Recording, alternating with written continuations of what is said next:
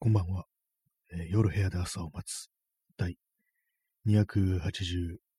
回スタートです、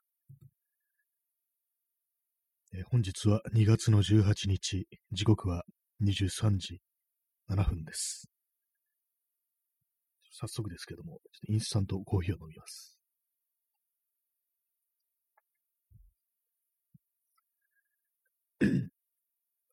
はい、えー、というわけで本日も始めていきたいと思います。えー、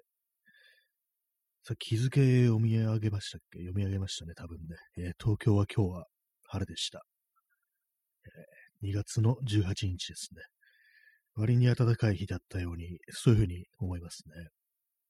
結構外歩いてると、ちょっと汗ばむような、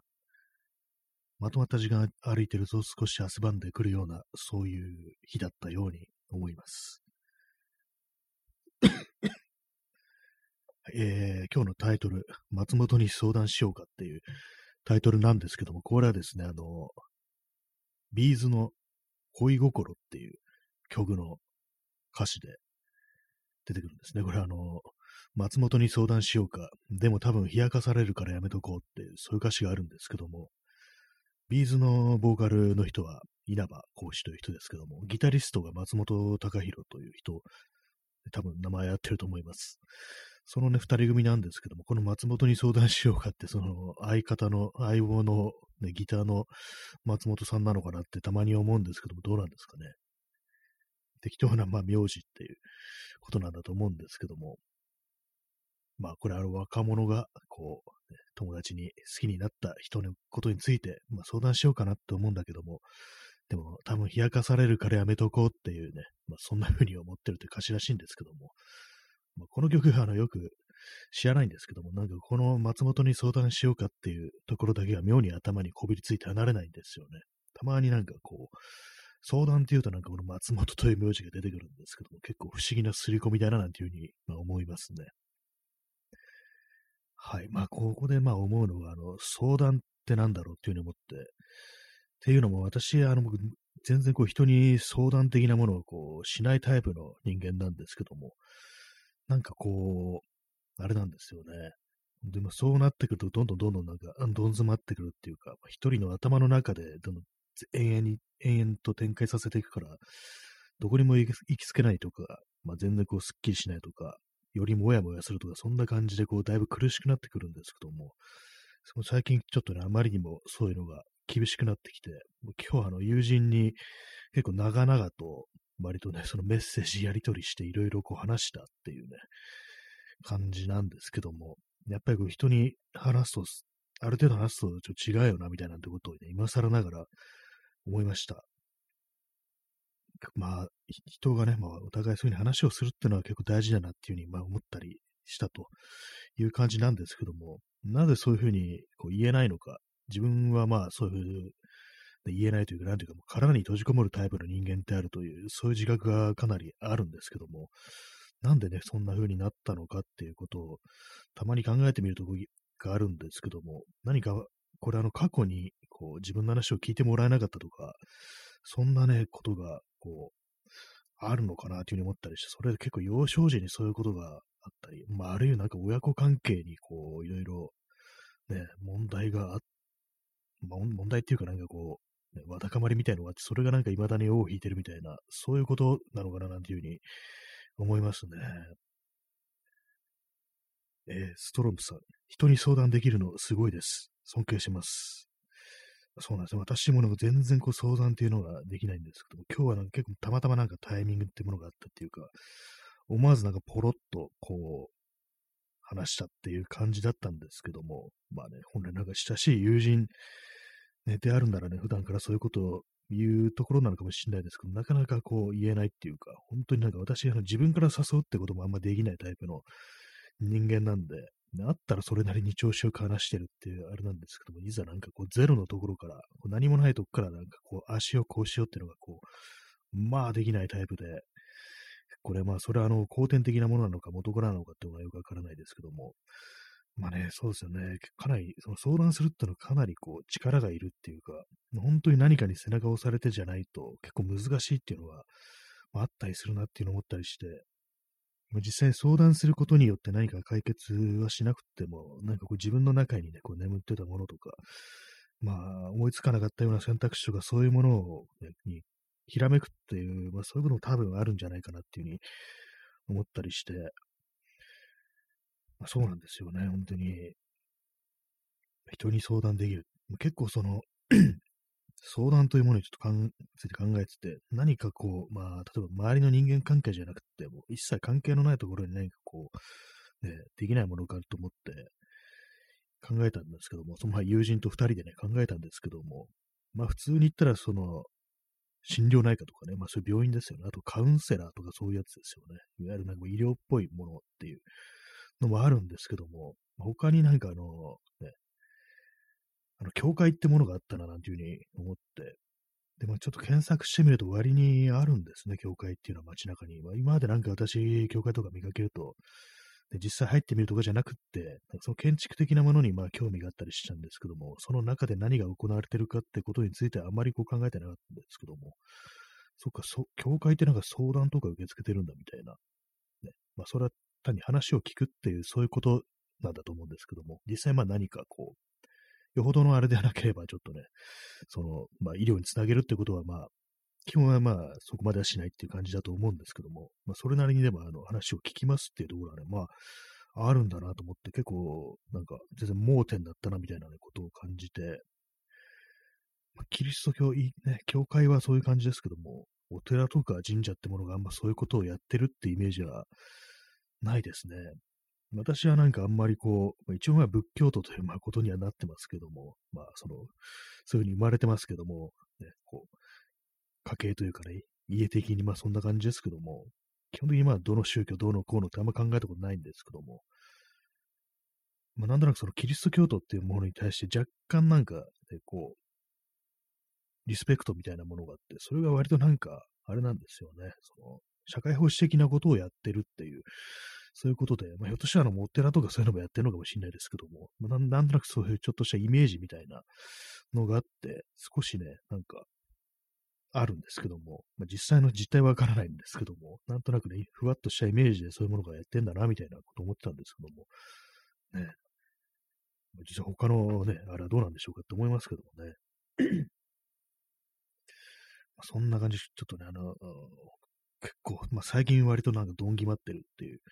そういう感じでね、ずっと同じ考えが頭の中、こう、ね、ぐるぐる渦巻いたりとか、でちょっとなんか本当にこう、視線をね、反らして別なことを、ちょっとなんとかせんとなっていう感じで、こう、いろんなところを見てみるんですけども、それもなんかすぐになんか、こう、目の前にね、もやがかかって、何にもできなくなるみたいな状態が、割とね、なんかこう、そういう感じになってて、あんまりね、なんか、物を食べるって最近あんまできなくって、今日あの、体重上がったら3キロぐらい痩せてましたね。私の場合は少し痩せた方がいいっていうのはあるんですけども、まあこう、この数日で結構3キロぐらい痩せるってなったら、まあ確かにまあ全然食べてないしな、みたいな。全く食べてないってわけじゃないんですけども、一応まあっていう感じで、口にはしてるんですけども、まあなかなかね、まあ元がなんかちょっとね、太ってるということもあり、ね、そういうまた3キロすぐ痩せるっていうのもあると思うんですけども、まあ、そのようなね、感じでの、そういう、そう、今日はそういう放送です。そういう放送ですね。はい、え、そんな感じでね。まあそういう感じで結構皆さんはこう自分の思ったこととかをどれくらい話せているんでしょうか。ね、まあでもいないんじゃないかなっていうふうに思いますけども、結構こういうのって本当にあれですよね。なんていうか近いところにね、割となんかできてないと思うんですよ、ほとんどの人っていうか、ほとんど人っていうか、これってあの、おそらく、あの、パートナーとかがいないとね、非常に難しいことであるっていうようなことはまあ思ったりするんですけども、実際どうかわからないですけども、ね、もし私になんかね、私がなんか結婚してたりとかしたらね、そう、ね、パートに対して何かね、こういろいろそういう話をするかとなっても、なんかあんま想像はつかないですけども、まあとはいえね、近くに人がいるっていうことで、まあそういうふうに、まあきっかけみたいなものはできやすいですから、まあ、結果としてね、そういうふうに話ができるってこともあると思うんですけども、ちょっとね、そういう関係のあれ人間がいないと、こう、なかなか難しいことでありというふうに思ったりして、でも結構ね、一時はなんか、こう、インターネットとかにそういうものを吐き出すみたいな、そういう機能があったと思うんですけども、そういうものも最近では結構失われてるっていうのが、まあ、あったりして、SNS ってまあ完全にそういう、なんていうかこう、自助的な感じではね、自分でなんかこう、自分のね、こう精神状態をなんかケアするみたいな、セルフケア的なものにあんまこう役に立ってないっていう、まあ、そういう感覚があるんですけども、私もね、この放送とか、こう、ラジオやってますけども、まあ、それ、まあ、ある程度はまあ効果ありますけども、やっぱりね、結構、で何でもここで言うわけにはいかないっていうのもあったりしてね、まあ、個人的なことだとかね、まあ、人の固有名詞とか出るものだとか、まあ、こうここでは言えないわけでね、結構まあ、これだけだとちょっとね、割と しんどいものであるっていうようなことはまあ感じてたんですけども、はい。えー、チャンツさん、えー、もし可能ならば、インスタントのスープなどで栄養摂取してくださいね。エネルギーが足りてないと、考えのまとまらなさも、えー、加速しちゃいます。ありがとうございます。えー、そして、ご加護を送りたいですが、1000ポイントに値上げしました。ああ、そうなんですね。ありがとうございます。いや、そのお気持ちだけでも十分ですけども、ね、ご加護って1000ポイントなんです。なんか前100ポイントとかで、なんかこれこう、普通に付与されられたけど遅れたはずが上がってるんですね。結構値段変わってるんですね。全然まあこのコメントだけでもすでにそのね、大変なご加護があるので本当にありがたいです。一応さっきあのおにぎりを食べました。あんまりこうね、あの、喉通る感じじゃなかったんですけども、結構無理やりな感じで食べてね、こう、なんかもそもそと、インスタントコーヒーで流し込んだっていう、まあ、そういう感じで食べました。ありがとうございます。ストロムさん、お水こぼした。ありがとうございます。もう本当になんかこう皆様がね、こういうふうにいろいろコメントだとか、いろんなギフトだとか感じで声をかけていただくっていうのは本当ありがたいなっていうふうに思ったりして、本当に ありがとうございます。本当なんか、私の方でもね、なんか皆さんになんかこういう気持ちとかね、返したいなっていう気持ちがある、ありますけどもね、なんかなかなかこう、他人に働きかけるってことが割と苦手なのかなというふうに思ったりしてね、結構、ね、コメントだとかね、リプライだとか、あんまこう、飛ばさないようなタイプの人間なんですよね。本当に嬉しいです。ありがとうございます。えチャンツさん、おにぎり摂取お疲れ様です。ありがとうございます。なんとか食べることができました。え鮭でした。紅鮭のおにぎりでした。私はおにぎりで鮭が一番好きですね。そして、あの、海苔があの、ちょっと湿ってるやつの方が好きですね。よく昔、子供の頃なんか、あの、あれですよね、湿った、こう、海苔のおにぎりって、知らない人が作った湿った海苔のおにぎりって結構苦手だったなんてね、そんなことをよく言われてたような気がするんですけども、例えばまあね、自分のね、両親とかじゃなくて、おじいちゃんばあちゃんとかじゃなくて、よそのね、友達の家のお母さんが作ったので、なんとなく抵抗あるみたいな、なんかね、そんなこと言ってる、なんか同級生がいたような気がするんですけども、まあ、その時ちょっと気持ち上がるような気がしたんですけども、今ではなんか全然大丈夫ですね、多分。ねまあ、人によると思うんですけども、ねまあ、石原慎太郎が作ったおにぎりとかはまあまあ食べたくないですね。お腹空いてたら多分食べると思いますけどもね。まあ、逆にどんな味がするんだろう、どんな握り方するんだろうっていう、まあそういうね、興味はありますけども、まあ基本はあんまり食べたくないなっていうふうに思ったりしますね。ちょっとなんか喉が今日あれですね。まあ、さっきおにぎり食べたからだと思うんですけども。はい、まあそんな感じで、まあ結構だいぶね、こうまた、またしてもダウナーな放送に今なっては いるんですけども。まあ、そうなんですよね。人に話すっていうのは本当に難しいなっていうのはあるんですけども、まあ、結構この 何かしらこう自分でこの、ね、心を開いていかないと、こう、あれなんですよね。そのリアクションというものはあまり得られないっていうか、まあ、この放送もね、なんかこう、あんまこう広がっていかないっていうのも、私がなんか基本的になんか心を閉ざしてるっていう、なんかそういうね、ところはあると思うんですよね。でもこのね、このラジオトークの放送最初始まった頃はもう少し切実なものがあったっていうか、そういうのをちょっと表に出してたなっていう気持ちもあるんですよね。それがね、結構その、最近はちょっとね、あの、また殻に、最近で言うから結構長いことまた殻にこもってたなみたいなことは思うんですよね。まあ、そういう感じでちょっと何をね、言ってるのかわかんないし、まあね、毎度聞きに、聞きに来てくださる皆様にね、こういうこと言うとなんかちょっとね、あれですけども、なんかどうも自分のちょっとね、力の足りなさみたいなものは結構感じるところもあり、でもなかなかね、本当ね、難しいですからね、何でも喋るっていうことっていうのは本当に難しいなっていうふうに、まあ、思うんですけども、本当にこう、ね、ありますよね、本当にね。えっと、あれですね、こう、視聴者数を、今ね、あの、プラスチックの棒で隠してます。見えないように。はい。インスタントコーヒーを飲みます。まあそういう感じなんですが、皆様はどうなんですかね。人に何かこう、話すということが、まどれくらいできてるかっていう。私の喋るっていうのは、やっぱとても表面的なところがあるっていうか、単純になんかこうね、うどうでもいい話とか、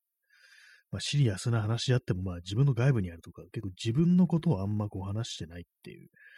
のがまああったりして、今こういうふうに感じてるとか、まあそういうのを結構押し隠して、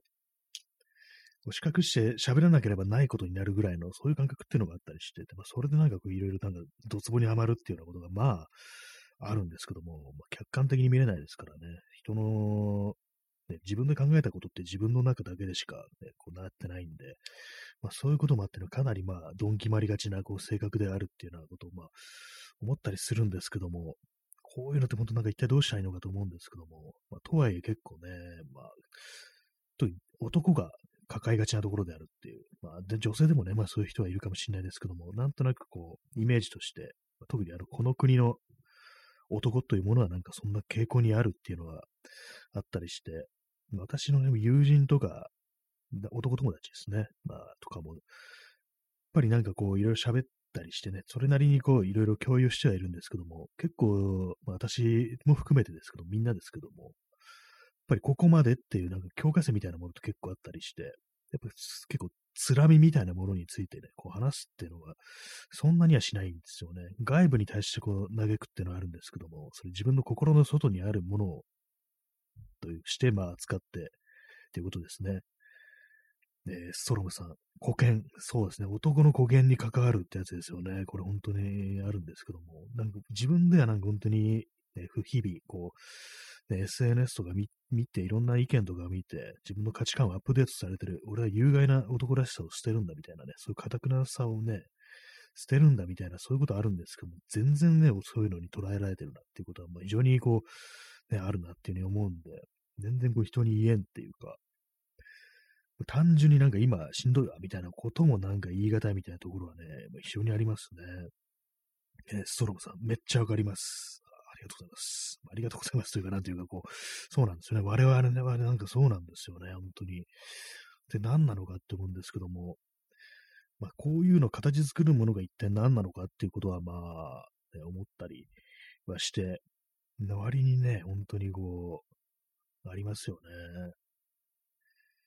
えー、キッコさん、冬は味噌汁に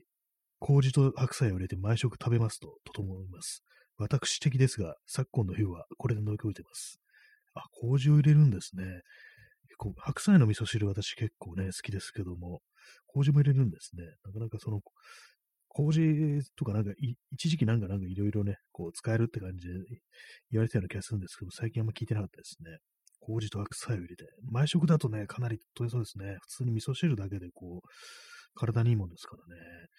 私ほんとなんか味噌汁とかね、ほんと全然飲んでないなと思って。まあれ確かに体温まるし、ね、こう、健康にいいっていう、発酵食品ですからね。やっぱりああいうものがあると、ね、腸の調子とかが整って、で、それでやっぱ腸腸の調子がいいと、やっぱりなんか、ね、結構精神的にも少し良くなるなんていうね、そんなことは 聞きますね。昨今の冬はこれで乗り越えてますと。いいですね。腸内の細菌が左右するという話を聞きます、キッコーさん。ああ、なんかありますよね。なんかもう腸は、腸にかなり左右されてっていうね、他の人のなんか、細菌を移植すると、なんか痩せるとか、まあ、そのメンタル面でもちょっと変わるみたいな、そんなこと聞いたりして、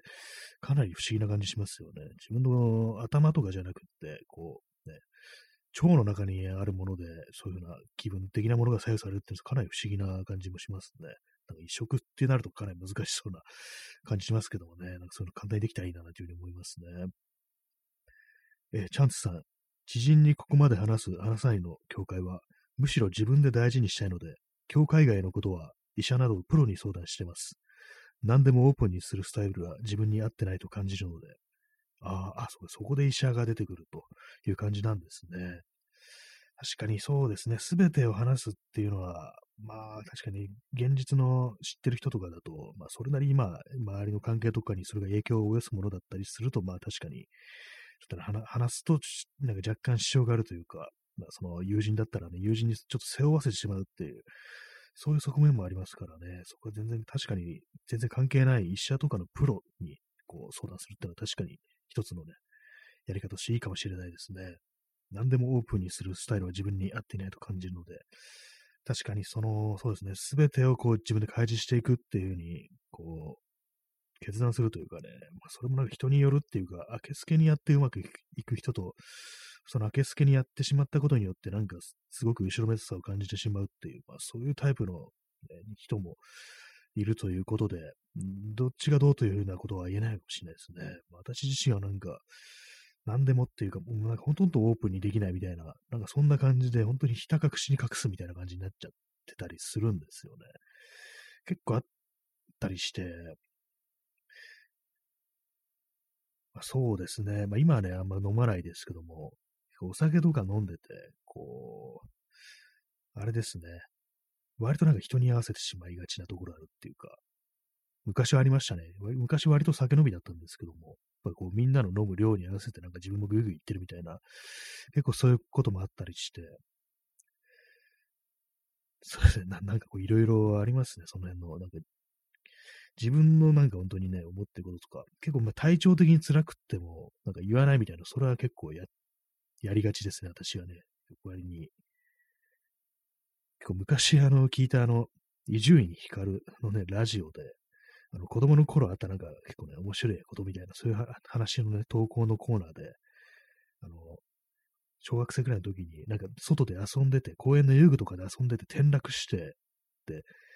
明らかに腕の骨とかが折れてるっていうね、変な方向に向いてんのに、大丈夫、大丈夫、なんでもないからって言って、そうやってね、笑ってるって言って、で、ごまかしてる友達がいたなんていうね、そういう話があったんですけども、ちょっとその感覚ってのね、まあ、それ今骨折でそれはさすがにちょっとね、重いですけども、割となんかそんな感じでね、ちょっとした怪我みたいなものがあってもね、隠すっていう、まあ、この空気をすごくね、冷やしてしまわないように言えないから、もう大丈夫大丈夫って言うっていうね、それはなんかすごくわかる気がしますね。ここでなんか非常に暗くなってたりとかね、なんかそんななってたりしたらもうちょっとね、この場の空気が壊れちゃうからみたいな感じで、何でも大丈夫、大丈夫、何でもないからっていうね、むしろ笑い飛ばしていこうみたいな、そういう感じのね、ことっていうのは特によくね、あるんだなと思いますね、本当にね。思い出しますね、その、ね、感じでね。えー、ストロムさん、地獄の三沢の吉岡、カッコ18。あ、なんかあったような気がしますね、これね。ちょっと今の検索してみます。地獄の三沢、大丈夫、大丈夫って言ってるキャラみたいな。地獄の味噌って久々に聞きましたね。あ、あ、ありました。出てきましたね。痛くねえ、全然痛くねえ。見た目ほど痛くねえわ。でもちょっと用あるし帰るわって言いながら、思いっきり血が出てるっていうね。そういう、これはありましたね、そういえばね。思いっきり血流したから、大丈夫、大丈夫って言ってるね。面白いですね。これはかなりね。折れてる？何が？いや、関節は前から2つあるってって言いながらね、こう、腕が折れてるっていう、そういう絵があったりして、かなり、この感じね、かなりありますよね、本当にね。これなんか女に惚れさす名言集とかなってますけども、まあ、これでね、惚れる人もいるんでしょうかっていうね、ことを 思ったりしますけども、まあ、本当、多かれ少なかれ男っていうのはこういうところ非常にまあ持ってたりして、まあ、男って言ったらあれですけども、まあ、人間ですね。女性がなんか強がらないって言ったら、まあ、それだと、人の苦しみをなんかちょっと過小評価してるみたいな感じになっちゃいますけども、まあ、この感覚っては非常にあるんですよね。だからまあずっとほっといてね、結構、どんどんどんどん苦しくなるっていうね、それは本当にありますね。なぜ、なぜでしょうってこと思うんですけども、うまくね、ほんとそういうのね、出しに行くにはね、難しいなって思いますね。ストロムさん、真のタフガイ。そうですね、本当タフガイというか、なんというか、まあ、でも結構ね、この感じですよね。タフガイ、マッチョ。なんかあの、クリント・イーストウッドの最近の一番新しい映画で、あの、クライマッチョっていう映画がやってるらしいんですけども、まあ、クリント・イーストウッドっていうと非常にマッチョなね、ほんとタフガイっていうものを今まで演じ続けてて、私あんま好きじゃないんですけども、やっぱり。それがなんか最後、まあおそらくこの作品最後の主演作になるだろうみたいなこと言われてますけども、それね、がこう、なんか結構マッチョさを捨てるような、そういうストーリーになってるっていう、でもそういうことらしく、ちょっと気になってたりするんですけども、どうなんですかね。今までのクリンス・イーストウッド、まあね、なんか、本当なんかあんま好きじゃなくて、結構苦手なんですよね。割となんか、まあ、前にツイッターでクリント・イーストウッドの映画一つも面白いと思ったことないっていうようなことをね、つぶやいたことあるんですけども、まあ、ジャージーボーイズはね、面白かったっていうね、まあそういうことあるんですけども、ね、まあ本当はなんか実はね、それなりにまあ面白いけど、でも、みたいなね、そういう感覚のことを覚えてる作品は、ね、結構あるんですけども、まあそんな私がその一番ね、こう最新作のクライマッチョとか見たらどんな気持ちになるのかなってことは若干気にならないでもないっていうのがあったりはしますね。まあ、本当になんかもう、タフガイ病というか、マッチョ病というか、まあそういうものは本当になんか非常にあるんですけども、自分自身にのタフガイのイメージというものを自分が内面化してね、どんどんどんどんやばい方向に行くってなると、あの、やっぱ思い出すのが、トレインスポッティングのベグビーっていうね、キャラクターですね。あの、映画だと、あれで、ロバート・カイライルが演じたキャラクターですけどもね。あれは本当になんか自分のなんかそういうやばい、ね、クレイジーな、ね、ベグビーというね、男の伝説をこうね、内面化してしまったっていうね。昔はみんなにね、こう、フランコ、フランコって呼ばれてね、こう、笑ったりしてたのにっていうね、下ネタ言って笑ったりしてたのに、あの時のあいつはどこに行ったんだみたいなことをね、なんかこう、レントンが思い出すっていうね、シーンがありましたけれども、そういうのありますよね、本当にね。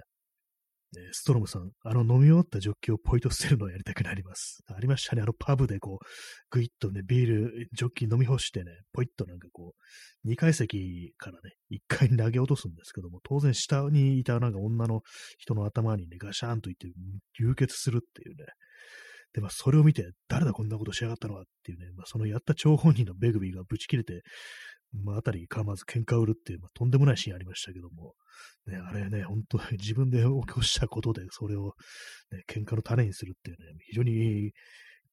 やばい、強権である、ベグビーってのというね、キャラが強権であるところのね、証明というものを、すごいわかりやすい形でやっと抜けてるあのシーンは結構すごかったですね。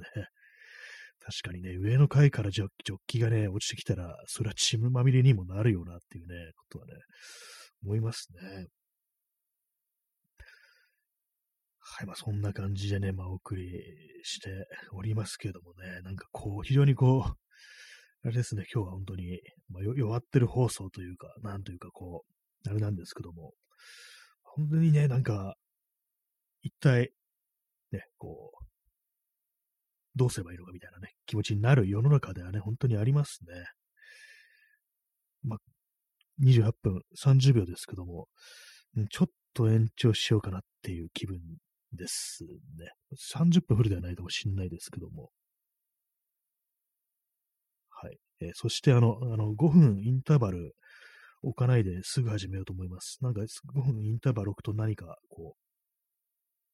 バットな気持ちが襲ってきそうなんで、今日はあの間置かずにすぐ始めたいと思います。チャンツさんありがとう、ありがとうございます。このスタンプみたいなやつ、実は結構低い声でありがとうっていう、そういうやつだったっていうことが最近判明したというね、やつなんですけどもね、ありがとうございます。はい、まあ、とは、まあ、とはいっても、あと、まあ、延長して何か喋りたいことがあるか、というよりは何かこう、このまま終わらせるのは惜しいような感じで、あれなんですけども、何かこう、本当に、あれなんですよね。まあ、自分の中だけで何とかしようとしすぎっていうね。えチャンツさん、このありがとうの意見も受けますよね。そうですよ。私も聞いたときびっくりして、これな、どこからこの声来たんだろうみたいな感じのあれでしたね。この、なんかライオンみたいなキャラの絵と全然違うっていうのが面白かったですね。何が元ネタなんですかね、このありがとうは。この声を入れてる人もいるんだよな、なんてことを思うとね、ちょっとおかしいなっていうふうに思ったりしますね。はい。そしてまあ、今日はそういえば金曜日ですね。さっき金曜日って言ったような気もするんですけども、また、また始めます。はい。はい。えー、そういうわけで、間髪を入れずに始めた第2部ですけども、ハートレンダーありがとうございます。えー、そういう感じでね、今日はなんかこう、少しいつもより、こう、胸筋を開いて語り合おうじゃないか、的な、そういう感じでお送りしたいと思います。胸筋というのは胸の襟ですね。そんな感じで、少しね、ざっくばらに行こうじゃないかという、そんな気分でもって第2部を始めさせていただいております。えー、ストロムさん、ソイヤ、ありがとうございます。このソイヤもなかなかこう、いいですよね。お祭り気分になって。こうまあ、全然お祭りのできない世の中ですけども、せめてこういうところでは、まあ、ソイヤ気分で行きたいな、なんていうふうに思ったりします。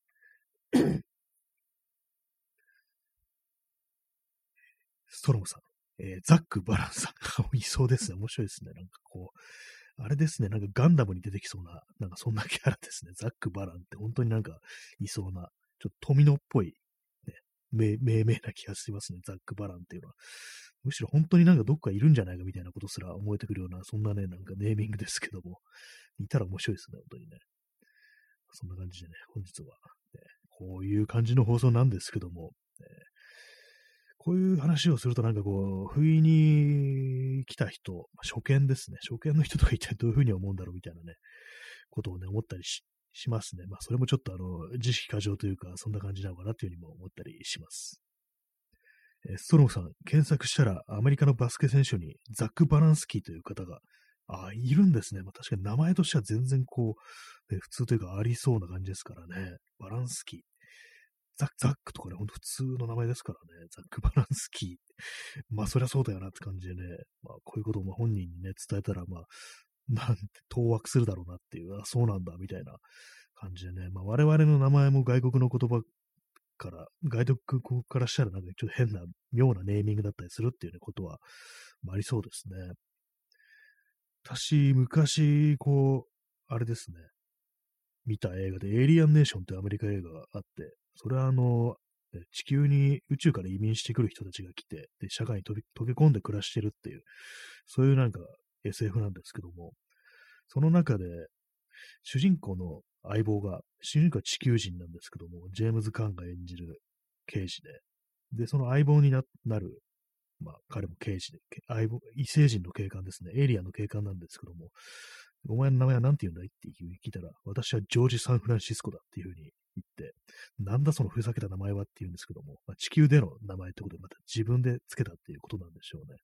で、あんた本名は何て言うんだって言ったら、ソ連ツアーっていうふうに言って、ソ連ツアー？なんだそれソ連のツアーかっていうような、まあこれ吹き替えなんでね、ちょっとオリジナルと全然違うんでしょうけども、そういうふうに言って、じゃああんた、あんたの本名のあんたマットサイクスって言うんだろうっていう風に言われて、私た、私の母性の言葉じゃサイクスっていうのは、サイクスのサイはクソ、クスは頭、クソ頭だっていう風に言うシーンがあって、なんか妙にそれを覚えてますね。私の母性の言葉だとあんたの名前はクソ頭だよっていう風に言ったりして、まあ最初そんな感じでケンケンガグガなところでね、デコボココンビなんですけども、最終的になんかこうね、こう、息の合ったね、コンビにななるっていうね、感じなんですよね。で、その相棒のね、こう地球人のこう刑事、結構いい年なんですけど、娘がもう結婚するっていうことで、で、そのなんか一緒にね、なんかその娘の結婚式になんか参列したりして、結構いい感じの相棒に、異星人とね、こう地球の人間とでね、いい感じの相棒になるっていうね、そんな映画なんですよね。たまになんかその名前の変な、こう、外国語で変な名前になるっていうと、それを思い出しますね。エイリアンネーションの話でした。ストロムさん、昔 WGP ライダーにフランコ・ウンチーニという人がいましたね。あ、すごい、これはなかなかの名前ですね。結構ね、これ、これさすがにちょっと本人に言ったらね、怒られちゃうっていうか、それこそね、クソ頭だって言ってるような、ね、感じになっちゃいますよね。で、これ、これ、ね、言えないですよね、こういうことはさすがにね。まあでもね、本当あれな、なんとかチーニっていうね、名前、本当ね、ある、ある名前ですからね、本当にね、地方というか、地域というか、国によってはね、結構いろんなところにありますよね、そういうのがね。オランダの地名でスケベ人間っていうところありましたけども、まあ正確にはあれなんか、オランダ語って V の発音が、ね、ファフィフフェフォっていう風に言うんだよ、スフェ、スヘフェ人間だなんていう風にね、なんかそんなことだ、はずなんですけども、なんかこうスケベ人間って呼ぶ人がいるっていうね、まあ、いろいろありますからね、こう、エロ漫画島とかもありますしね、え、ストロムさん、自国の言葉を中心に考えるのも問題でありますが、まあそうですね、自分、日本語で変でもね、他の国からしたらもう全然普通だよっていう、まあね、そんな感じになっちゃうのかもしれないですけども、まあ本当にあらゆるところで言葉は違ってるわけでっていうところありますからね、本当にね。まあ、ねここでなんか、ね、こう、言うのもはばかれるようなね、そういう結構衝撃的な名前というのもね、こう、ありますけどもね、いろんな名前ありますよね、本当にね。自分自身の名前、英語で、英語じゃないや、外国語だとどういう風になるんだろうなんてことはたまに思ったりしますね。はい。まあ、そのような感じで、なん、な、そうですね。ザック・バランからここにまで行き着いたんですね。まあ、今日はなんかね、ちょっと非常に、まあ、ダウナーというか、なんというかね、まあ、弱ってる人間の放送であるという、まあ、そういう感じではあるんですけども、なんかある程度、まあこう、人に、とかに聞いてもらったりとか、そういうのがあって、多少スッキリして、でもたまに怖くなるんですよね。まあその、その時スッキリして、で、また再びあのなんか、まだ黒い雲が目の前を覆ってくるのが怖いみたいな、そういうことをね、なんかいつも大体そう気落ちするときに思ったりするんですけども、まあでもそういうのってなんか逃れられない感じあるのかもしれないですけども、まあでもせめてもの、ね、もうこう、軽くするっていうことを考えていきたいですね。毎回毎回こう、本当に気持ちのアップダウンっていうものをちょっとね、なくしていきたいっていうようなことはまあ、思うんですけども、まあ、自分のなんか精神状態みたいなものってあんまこう客観的に観察、ね、したことがないというか、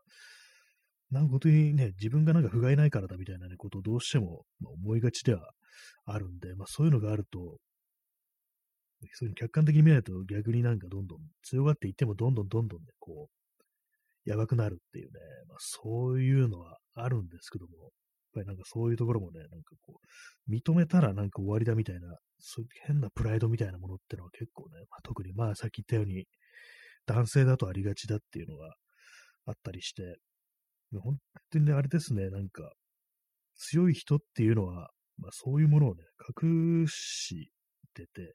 強い分、なんか本当に、あれですね、や、やばい、そういうやばさがなんか結構外に対する攻撃性みたいな感じになってる人ってのは結構ね、いると思うんですけども、なんていうか、タフな分、こう、他人を傷つけるっていう、そういう側面はまあまあ強いっていうことを考えたりしますね。割となんかこう、いわゆるネオリベ的なこうね、人間っていうのも、ね、実はなんかこう、そういうところでなんか、自分の、ね、内面とか人間性みたいなものに歪なものを抱えてるけど、それにがをこう、攻撃性に転化するみたいな、まあ、悪い意味でのタフさがあるから、ああいう感じで仕上がるっていうことをなんかたまに思ったりして、そうするとまあ、多面的に見ていくと、一つの被害者でもあるのかなというふうにちょっと思ったりすることもまああったりはしますね。私のね、こう今までの人生で、割となんかそんな感じの人というのはね、結構いたりして、非常にまあ有能であって、こうね、タフであるっていうね、ところあるんですけども、ちょっと角度を変えてみるとなんか非常に危ういところがあるみたいな、そういうのが攻撃性として出る場合には、その人のね、危機みたいなものっていうのは、ふうにはね、あまり捉えられないんですけども、少し角度を変えると、これはなんかちょっと形を変えた SOS なんじゃないかみたいな、そういうことを思えることもあったりして、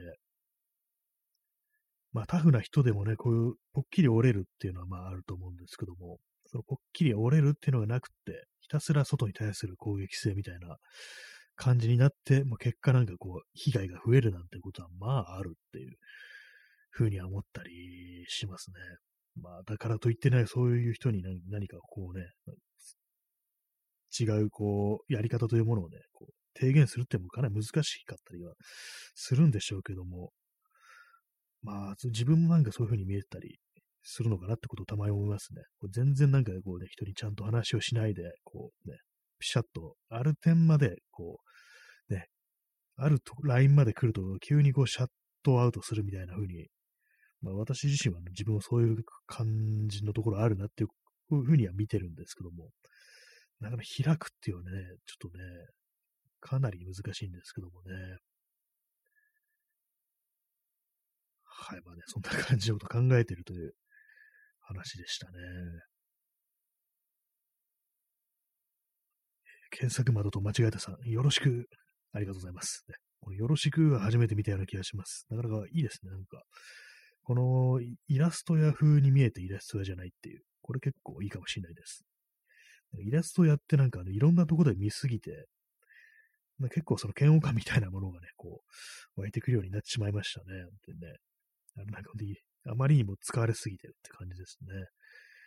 えー、検索窓と間違えたさん、手が滑りました。あ、そうだったんですね。手が滑ってよろしくが出たという感じですね。まあでも何でもいただけるものは何でもありがたいという感じでね、ありがとうございます。えー、P さん、よろしくメガドッグ。あ、昔のね、昔の漫画ですね。メカドッグって聞くとなんか、あれですね、なんか、機械の犬かなと思うんですけども、違うんですよね。あれ、メカを直す人っていうことらしいですね。自動車整備の、こう、漫画だっていうことをね、割に後になってから知りましたね。これなんかあの、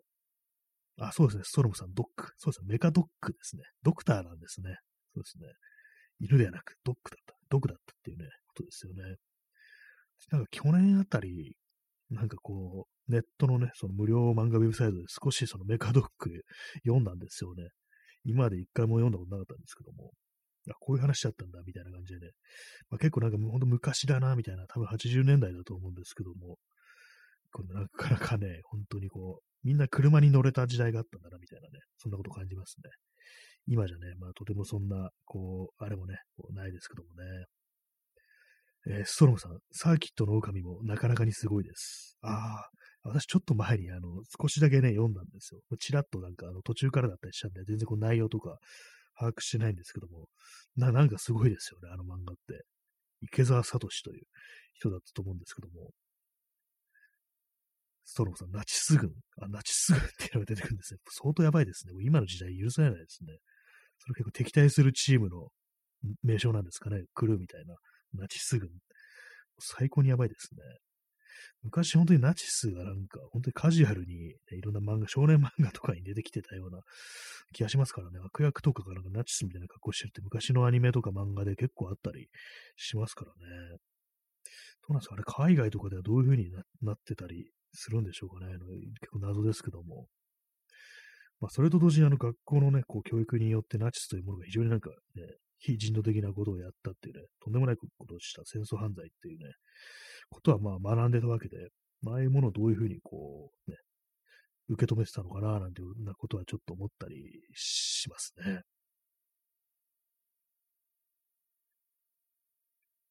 まあそんなね、ことでね、昔の漫画、昔の漫画面白いですけども、今見ると結構びっくりするようなところが 多いっていうね、あれで、それなんかショック込みでなんか楽しんでるっていう、そういう側面はまあ、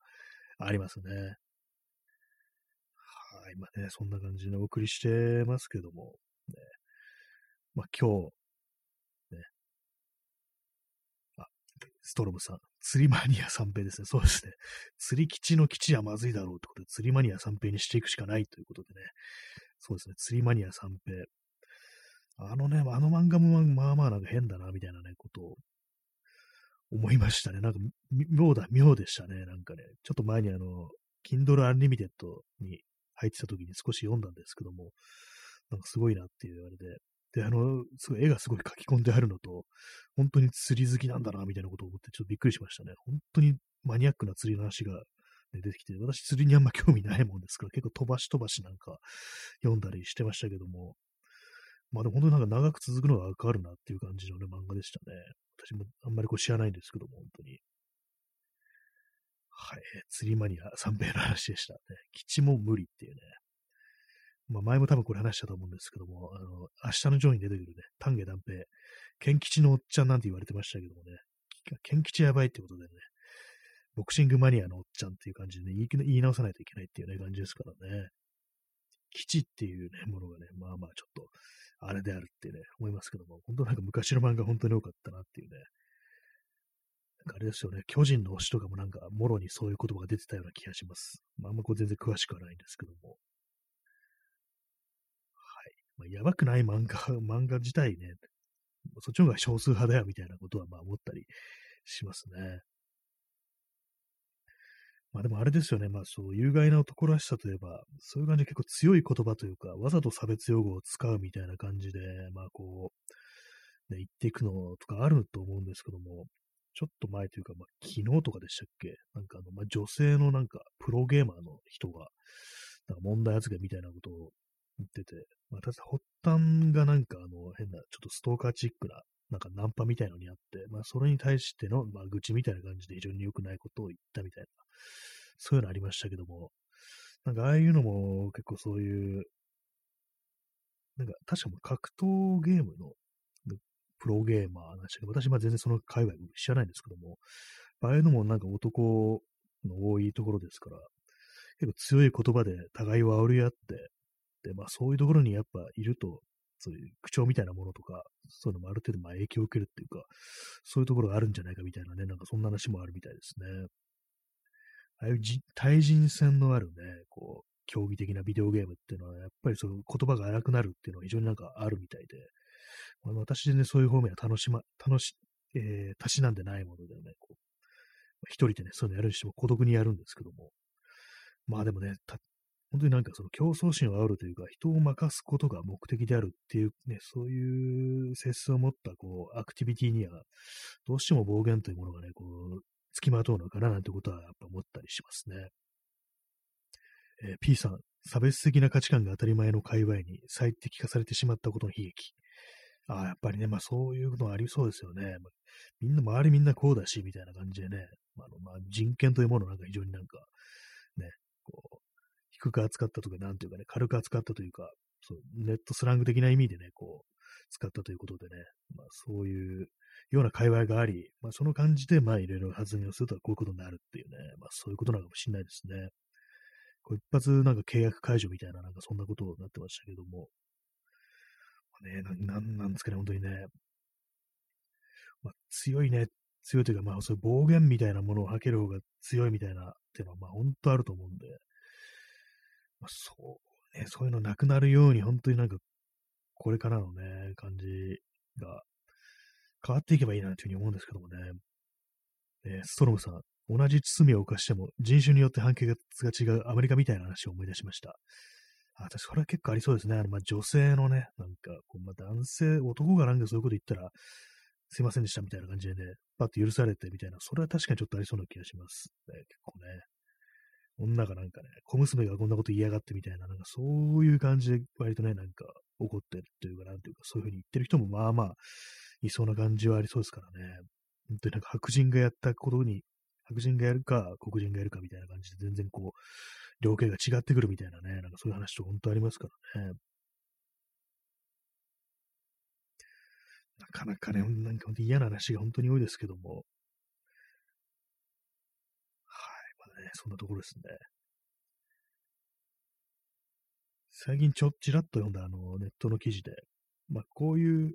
まあ、まあ、あの、ラジオ放送とかやってるとまあ思うんですけども、どのくらい間を空けずに話せばいいのかみたいな、まあ、どうしても間を空けずに話した方がいいんじゃないかなっていうことを思うんですけども、まあその記事では、ある程度間を空けた方が、こう、ね、実は喋りやすいっていう、まあそれはあのインタビューというね、ことについて語られてた記事だったんですけども、まあ、ラジオでもね、まあ、ある意味言えてるかなと思います。あんまこう、私だけがね、こう、ガーッと言ってるとね、ちょっとやりづらくなるというか、なんというか、隙間がなくなるってのはまあいいことじゃないのかな、なんていうふうに、まあ、思ったりしますね。え、P さん。男性的ホモソーシャル的な価値観が支配的な界隈で排除されがちな存在であることに対しての過剰な敵を、ああ、やっぱ男ばっかりのところで、まあ、女一人っていうか、まあ少ないと、どうしてもそこの場になんか過剰に適応とし、適応しようとしてしまって、まあそれでまあ強い言葉とか、まあそういうさっき言ったみたいな、まあ非常にまあ良くない言葉を使って、ね、まあ自分は、まあこの空気分かってるからみたいな感じで、大丈夫だよみたいなね、感じのことアピールしないと、まあちょっと排除されてしまうっていう、一面にね、見方変えると被害者みたいな、まあそういうことはまあ結構ありそうですね、本当にね。まあ、女性であることでもってね、いろいろ絡まれるとかね、まあそうセクハラみたいなこととか、モララみたいなことって結構まあ、いろんな現場とかね、趣味の現場とかでも結構そういうのがあると、ね、何らかのターゲットにされるってのは非常にまああると思うんで、ね、本当まあそうですね、悲劇ですね。これはね、本当に。同じようなことを多分ね、言ってた、ね、人間というのはあんま多分いるんじゃないかみたいなことはね、ちょっと思っちゃうんですけども、まあ、いなかったらすいませんって感じですけども、ねそれがね、感じでも、女だと一発アウトみたいなね、感じになってるんじゃないかみたいな、そういうなんかちょっとね、懸念みたいなのは、ちょっとやっぱね、ありますね。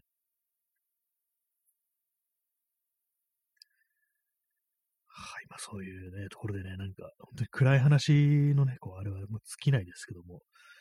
なかなかね、まあそういう中でも、ちょっとね、もう少し、こう、素直になって、少しでも気を楽にしていこうじゃないかなんてことを、まあ、思ったりしているというね、まあそんな感じなんですけども、まあそれが直接的な問題解決に至らないっていうのはあるかもしれないですけども、まあ少しでも自分の中に、ね、こう、まあ、さっきも同じこと言いましたけどもね、眠ってる、まあ、気力だとか、まあ、ちょっとしたあの、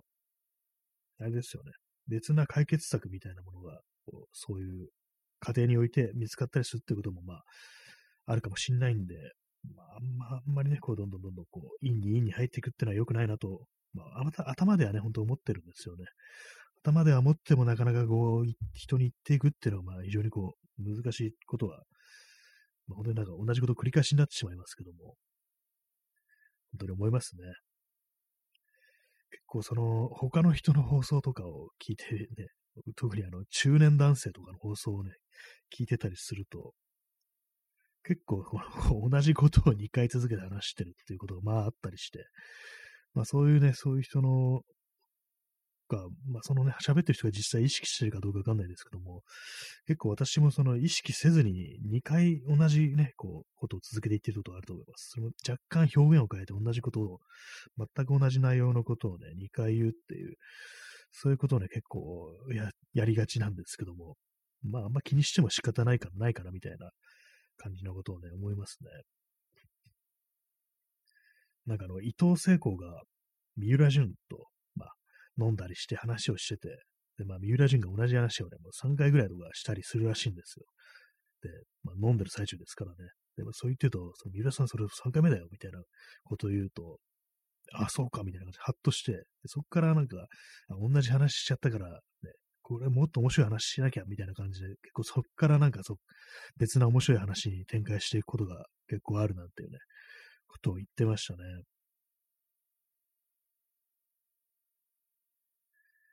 ななかなかね、こう、あれですけども、同じ話をね、しないっていうのはまあ難しいですけども、まあ、なるべく、なるべくこう、エンターテインメントの話をしていきたいなんていうことは、まあ一応思っているというね、ところでございますけども、なんですかね、やっぱ何かこう、そうなんですよね。初期の頃の放送にはもう少し切実さみたいなものがあったということは結構自分でも思っちゃったりしてて、まあ、慣れ、慣れというものが、こう、ちょっと内容を薄くしてないかなっていうことはまあ思ったりするんですけども、結構ね、常にね、こう、同じクオリティというか、なんていうか、クオリティというのもなんかおこがましい感じのね、そんな放送なんですけども、結構ね、同じ感じでこうずっと続けていくっていうのはまあまあ難しいのかな、なんていうふうに思ったりしてますね。なんですかね、まあ、あんまりでもこう、まあ、切実、切実っていうと、まあ、それもちょっとあれですよね。まあ、初年兵と畳は叩けば叩くほど良くなるみたいな感じにつながりかねないんでね、あんまり言ってもあれなんですけども、でも結構ね、こう、人間弱ってる時に話すことの方がなんかグッとくるみたいなことって結構あると思うんですよ。私なんか他の人の放送とかたまたま聞いてて、で、それもあの、アーカイブとかされないような感じで、本当になんか急にちょっと辛くなってボソッと喋ってみましたみたいな、そういうことを言ってる人の放送とかたまにあったりして、で、まあ、そういうの聞くと本当になんかこう、なんかグッとくるなっていうふうに思ったりしてて、何なんですかね、本当に胸に温かいものを感じるみたいな、ちょっとね、なんか気持ち悪い表現かもしれないですけども、そういうね、なんか、ことを思うんですけども、逆に言えば、まあ、大体まあそういうふうなことを語るのって、まあ、男性がね、男性のなんかそういう放送っていうのは割となんか、私はグッときたりしがちなんですけども、まあ、普段そういうことがいかに言えてないかっていう、そういうことのね、裏頭かもしれないですね。まあ、こう、ためにためてっていう感じでね、まあ、昔の高倉健の映画じゃないですけども、もう怒りというかね、なんかこう、そういうものをためにためて最後こう、殴り込むみたいなね、まあ、あんまこ昔高倉健の映画、まあ、見たことないですけども、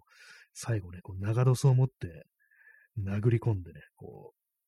カタルシスみたいな、なんかそういうのっていうのが結構、まあ、あるのかもしれないですね。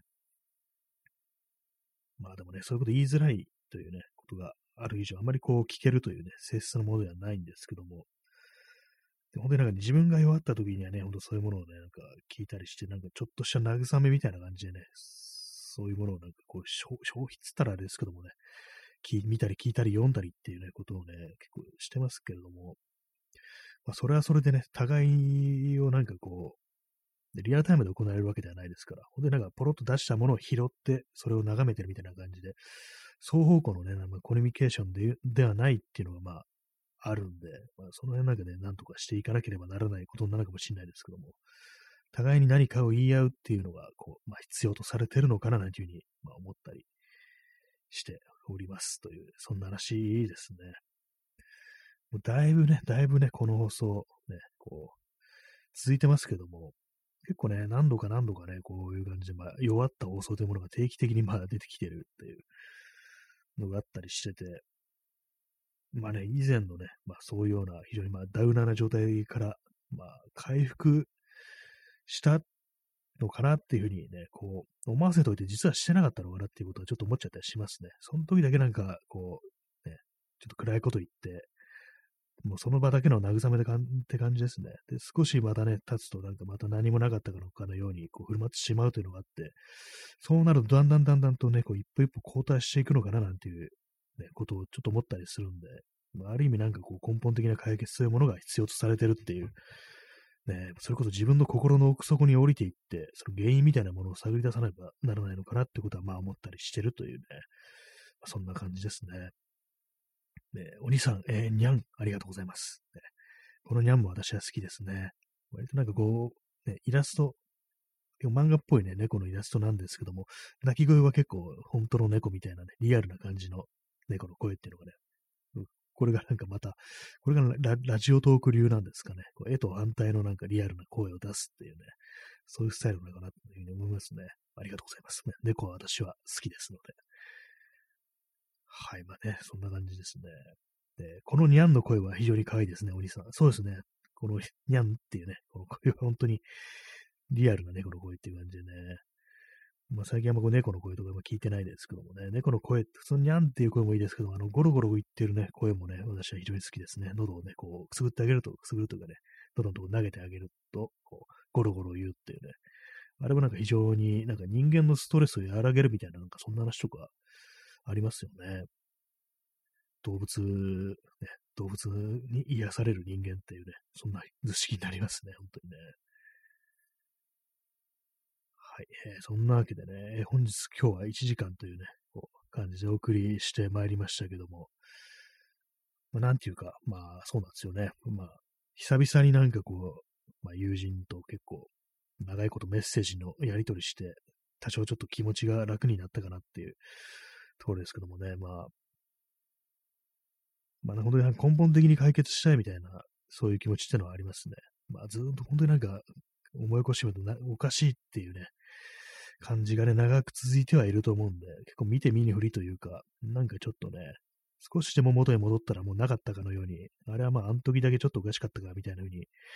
まあ、そういう考えがちなんですけども、なんか根本からの治療みたいなものが、こう、必要なのかななんていうような風には思ったりしてますね。まあ、ただそれがまあ難しいという話なんですけども、まあね、なんかこう、そこをつくっていうふうに言いますけどもね、よくなんか依存症とかで、まあそういう体験というものがまあ必要なのかななんていうふうに思ったりすることもあり、ってことはまあもっと今よりひどい感じのところにね、降りていかねばならないのかって感じで、それはまあ怖かったりするんですけども、まあなんとか、なんとかなりたいというね、まあ、そのね、それにつきますね、本当にね。まあ、こう世界そのものが今ではね、こうかなりこう、いびつなというかね、おかしな感じになってるんでね、なかなかこう、あれなんですけども、も全体がおかしくなってるんで、まあ、逆にこのおかしさみたいなものを少しでもいい方向にというか、一つの変化のきっかけみたいなものにしていかないと、なんかこう、人類の文明そのものに未来がないのかなみたいなことはちょっと思ったりして、まあ、ただこのコロナ禍っていうものがなんかこう何もなかったのかのように過ぎ去っていくのは、まあ、それは明確におかしいななんていうふうに思ったりしているという、そんな感じですね。うん、正直ね、なんか本当にこう、